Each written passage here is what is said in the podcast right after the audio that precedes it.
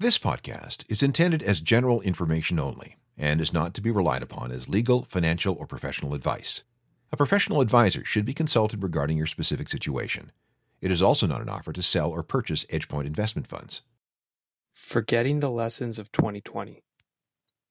Calling 2020 an abnormal year is an understatement. In a matter of weeks in March 2020, everyone's normal behaviors and habits were forced to change.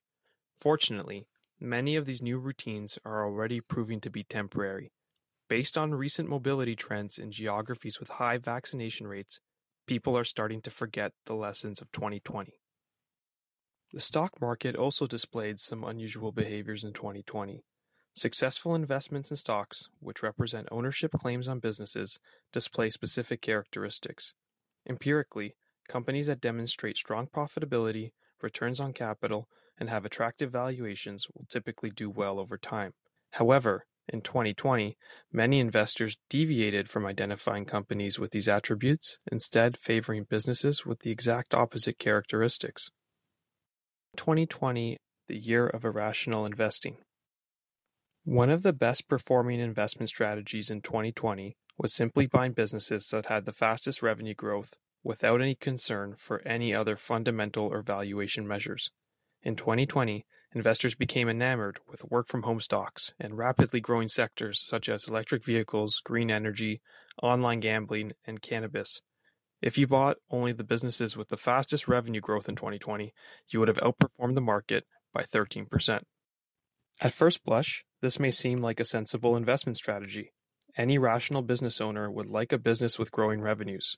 However, the reality is that this growth must be measured in relation to the costs and amount of capital required to achieve that growth. It's not very difficult to build a business that displays revenue growth if you're spending multiples of revenue to support that result. Therefore, a rational business owner would never make decisions based on revenue growth without considering many other important factors, including profitability measures such as return on capital. Fortunately, over longer periods of time, the stock market tends to reflect this common sense point of view.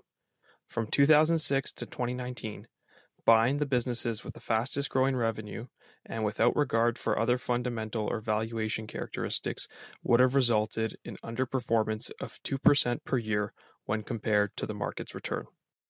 Another one of the best performing investment strategies of 2020 was buying the businesses that generated the worst returns on equity. Yes, in 2020, if you invested your hard earned savings and bought businesses with the lowest returns on equity, you would have outperformed the market by 14%. If this doesn't make sense to you, then you're not alone. It doesn't make sense to any rational business person either. Fortunately, this appears to be another anomaly of 2020.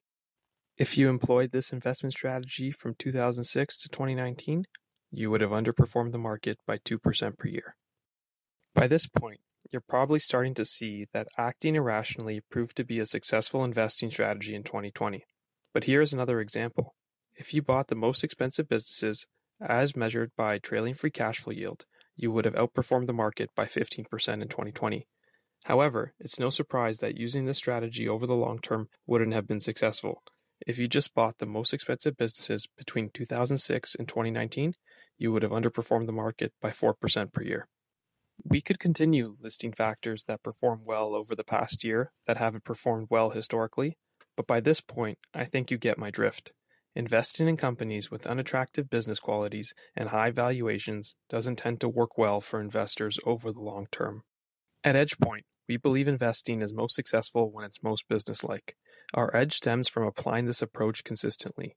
Our approach doesn't work every day, every month, or even every year, but our approach has built wealth for investors over the long term. In March 2020, we hosted a series of national conference calls for investors to address the volatility in the market and highlighted some opportunities we were seeing at the time. In the online version of this commentary, we highlight the six businesses we talked about on this conference call, the revenue of each business in 2020, what happened to the share price from the beginning of 2020 to the bottom reached in March 2020, and what happened to each business's share price since its low point from last year to the end of March 2021. The businesses we identified as opportunities were Flowserve, Crown Holdings, CSX, Richemont, Berry Global, and Shiseido. All of these businesses at the peak of the crisis last year had experienced dramatic share price declines. However, We believe that the disruptions brought on by the pandemic would be temporary and manageable. We also had a view that wasn't widely held by others of how these businesses could grow over the long term. Now, with the benefit of hindsight, if we look at the average year over year change in revenue for these businesses, their revenues decreased by an average of only 3% in 2020, while the average decline in their share price was 44%. It's dislocations like these between the share prices and company fundamentals that provide opportunities for those who understand what a business is really worth. All the businesses have recovered significantly from the depths of March, and the average share price is 16% higher compared to where these businesses were valued before the pandemic. Our portfolios also experienced pleasing returns over this short term time period. However, relative to other portions of the market, such as those with the fastest revenue growth, lowest returns on equity, or highest valuations, our portfolios have underperformed. Fortunately, our investment approach has historically added the most value for investors when it appeared to have missed the mark in the short term. If history is a guide, actions taken during periods when we may look wrong set the foundations for pleasing long term returns. For the 10 year period ending March 31, 2021, the F series of our global portfolio grew 13.2% per year. This compares favorably to the 10 year performance of the strategies that worked well in 2020. To help contextualize this outperformance, in dollar terms, 20,000 invested in the F series of our global portfolio would have grown to almost 70,000 over the past 10 years. When we compare this to the strategies of buying the fastest revenue growth companies, businesses with the lowest returns on equity, or companies with the highest valuations, these strategies would have only grown that same $20,000 to an amount between 42,000 and 53,000. Behaving like a rational business person wasn't rewarded in 2020, but it is and will continue to be important over the long term. Much like our social behaviors in 2020, we think certain stock market behaviors in 2020 are an anomaly. In turn, if investors want to set themselves up for long term success, they should continue to focus on sound investing and business fundamentals and put little emphasis on the lessons learned in 2020. Information presented is believed to be factual and up to date, but we do not guarantee its accuracy, and it should not be regarded as a complete analysis of the subjects discussed. This is not an endorsement or recommendation of any security. EdgePoint Investment Group may be buying or selling positions in securities mentioned. No endorsement of any third parties or their advice, opinions, information, products, or services is expressly given or implied by EdgePoint Investment Group. This podcast contains certain statements that may be deemed forward looking Please note that any such statements are not guarantees of any future performance results, and the actual results or market developments may differ materially from these statements.